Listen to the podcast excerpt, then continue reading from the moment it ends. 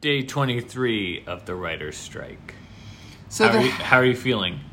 the la- yesterday's strike shift felt intense, only because I feel deeply responsible for my picketers. No one wants to come to these gates. I have to figure out like a branding exercise in order to get people to walk the mile up the hill to eight and nine. To What if you picket. shuttle them? in a shuttle in a car? Sure. I guess so. I, I think that would. I think that people can walk. Like people are already walking, right? It's picketing, so you're going to get ten thousand steps. It's just like the people want to be with their group. So I have, Right. I have to make like the the indie outpost cool in some way. Look everyone over and say, no, I don't think any of you are the right people for this special mission, and then walk away. and Oh, let interesting. them volunteer. Interesting. Make it seem like they're not good enough. Then they'll want it. What was cute about yesterday was I had a bunch of quote unquote pre WGA writers, which is people who are writers who want to be in the guild, who want to eventually become screenwriters, and um, they're all very shy. PWGA. P. Well, no, the PWGA is the pension. The, our pension. It's our, It's already a acronym that we use. Oh. Pre, PRW. I don't know. They they they get they were too, WGA Junior. they were too scared to take the snacks. so I was I opened a bag. Probably of because they've been Skittles. yelled at in every in every like writers room where they've been an assistant or a what a script coordinator. or Anything they've probably been screamed I at. was like, there was. I, I was opening up a pack of Skittles, and this like young woman looked at me hungrily from twenty feet away. I was like, "Would you like to share this packet of Skittles with me?" And she was basically like, I, I'm that's definitely not allowed." That's not possible."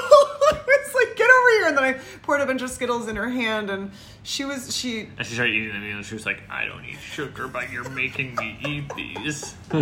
It was like it was like giving giving people in the desert a cup of water. Anyway, um, Throwing peanuts at the elephants in the zoo. I sup- not real, not not that. And then I and then I one my one of my gate observers, the Janie Janie trained someone in gate observation yesterday.